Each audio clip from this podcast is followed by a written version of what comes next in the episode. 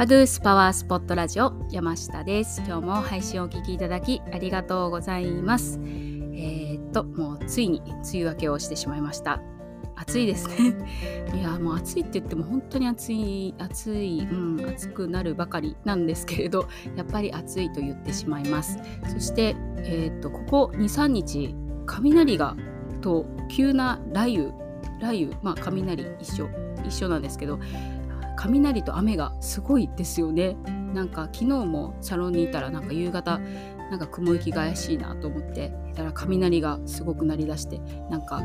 ドドドドドドドみたいな感じですごい地響きがするようなすごい雷が鳴っていたのでまあこんな感じで、えーとまあ、夕方は、まあ、夕立みたいな感じで続くのかなっていうふうに思っているんですけどまあでもちょっと雨が降ったら少し気温が下がるので、まあ、その後もわっとする、まあ、湿度の高さっていうのはありますけれど、まあ、でもねちょっと気温が下がるので、まあ、それはそれでいいかなっていうふうにまあ思っています。はいということで、まあ、あの今日ののテーマは、えーと、お肌の老化をですね8割遅らせる方法ということで、えー、お話をしていきたいなというふうに思います。で、えっ、ー、と、勘がいいあなたは、えー、もうお気づきかというふうに思いますし、え配信を今まで、え聞いていらっしゃる、えあなたは、えっ、と、多分、あの、あ、これね、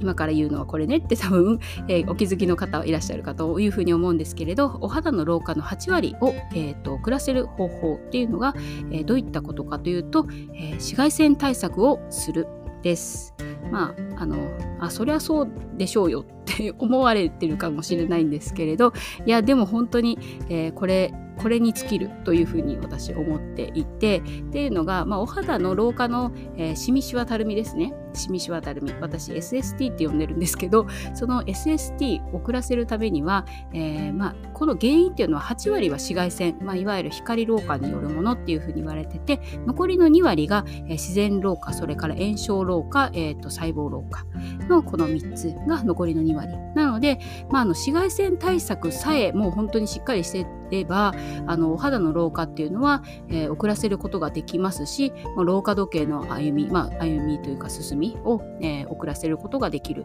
えー、ゆっくりすることができる。なのでもう本当に、えー、最高の、まあ、最善最高のエイジングケアってやっぱり紫外線対策じゃないかなって私は思います。で、えー、なのでですね、えーと、今日は、えーとこの配信を聞いていただいている、まあ、あなたに、見直していただきたいこと、えー、一つお伝えをしたいなというふうに思うんですけれどそれがですねあの日焼け止めの、え塗る量を、えー、今一度見直していただきたいということです。で、まあ、あの紫外線対策、ね、しないといけないっていうのは分かってる、まあ、日焼け止めも塗ってます。なのであのバッチリです。で、えっ、と皆さんそんな感じでねされてると思うんですけれどあの量が、えー、足りているかというのを、えーと、見直してほしいんですね。っていうのが、えーとまあ、ある調査では、一般消費者の方の日焼け止めの塗る量っていうのが、えーとまあ、大体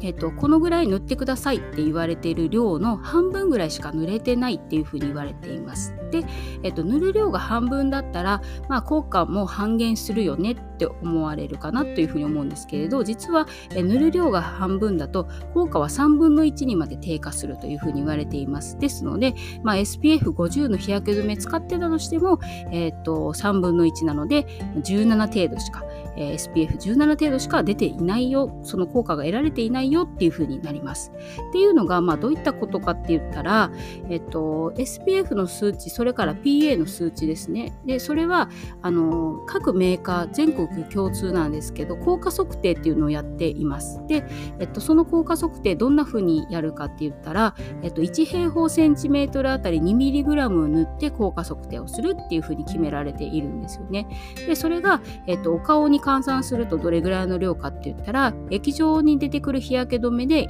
1回の量が1円玉硬貨2枚分で、えっと、クリームタイプで出てくる日焼け止めだとパール粒2粒分を、えーと、お顔全体に塗ってこの量を塗って初めてあの SPF、えー、なんとか PA なんとかっていう数値が出るっていうふうに、えー、言われています。なのでまあ本当に、えっと、この量を塗って、えー、おかないとあの十分な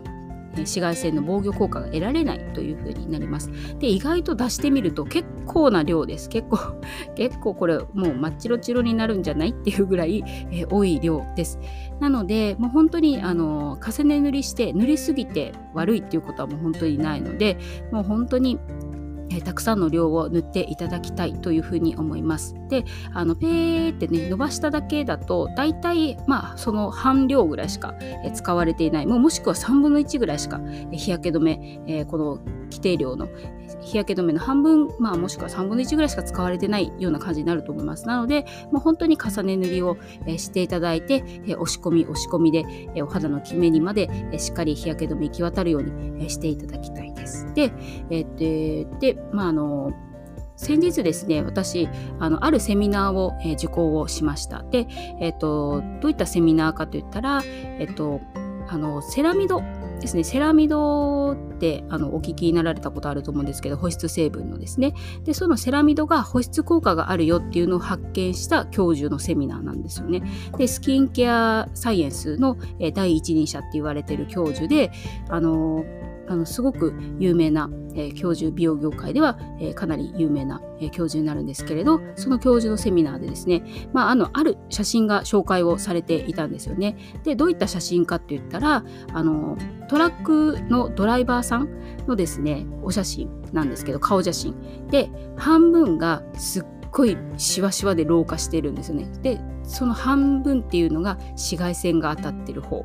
になるんですよね。で、えっとまあ、別のセミナーでもですね、まあえっと、タクシードライバー作家だったと思うんですけどフランスかなんかの。でそのタクシードライバーさんの写真もあの一度見たことがあってそれも半眼あのお顔半分があの紫外線が当たる方だけがすっごくしわしわになってる。まあ、タクシードライバーさんとかトラック運転手さんってすごくあの、まあ、運転する機会があの時間がねすごく長いからっていうのもあるんですけれどもうすっごく衝撃的でで今回もあと別のあの画像っていうか、まあ、写真のあの発表でですねマウス実験、まあ、あのネズミちゃんの、まあ、ちょっとお気の毒かなってちょっと思ったんですけどそのマウス実験の写真が一緒に載っててでそれが、えっと、PA ですね。あ PA じゃない S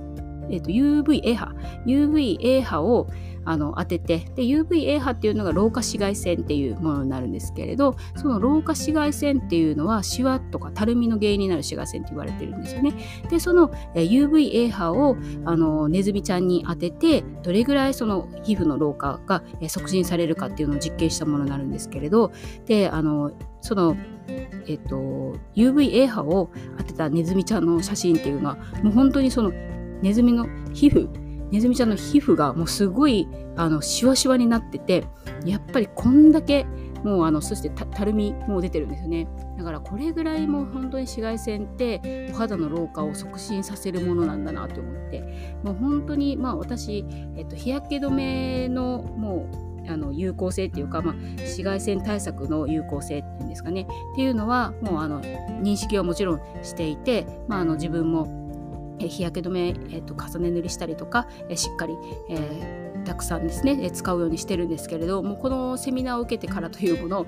もう多分ですね結構うん3割増しぐらいで日焼け止め塗る量が増えましたねやっぱり。でやっぱりそのそれぐらい衝撃的だったのでこれはやはりもう紫外線対策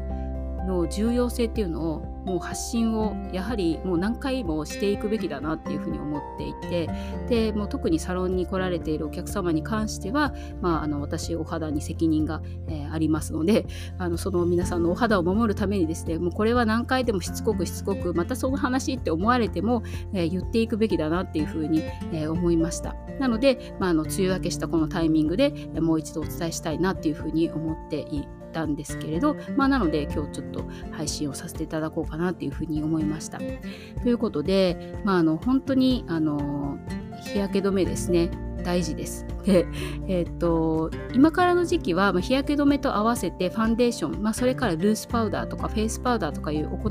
でこれもあの紫外線散乱剤も使ってあるので一定の紫外線防御効果っていうのがあります。なのであのこういったのも合わせて使っていただいてもう本当に日焼け止めは2度塗りをする。で重ね塗りする。であのまあ運転する方例えば右側の方はしっかり塗るで、頬とか鼻とか額とか、お顔の中でも高さがあるところは重ね塗りをするっていうのを、しっかりやっていただいたらというふうに思います。で合わせて、えっと、帽子とかあと日傘とかそういったのを活用して、いかに、まあ、本当に、えっと、紫外線の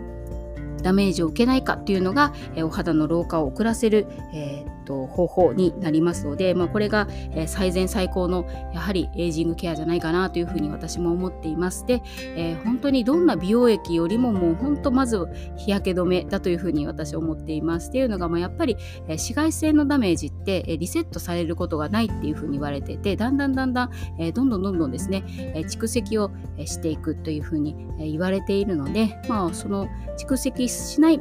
前にですねもうされない前にやっぱり、紫外線のダメージをいかにカットすることができるか阻止することができるかっていう風なことになってきますので、ぜひぜひ、対策を、やってください。で一日でも早く、対策を、やっていただくことで、老化時計の歩みを遅らせることができますし、そして、えーと、しみしわたるみですねを、遅らせることができる、まあ、いつまでも若々しいお肌でいることができるという風になりますので、ぜひやってみられれてください。はい。ということで、えー、今日の配信が少しでもあなたのお役に立てたら嬉しいです。では、えー、次回の配信でまたお耳にかかれることを楽しみにしています。いつもありがとうございます。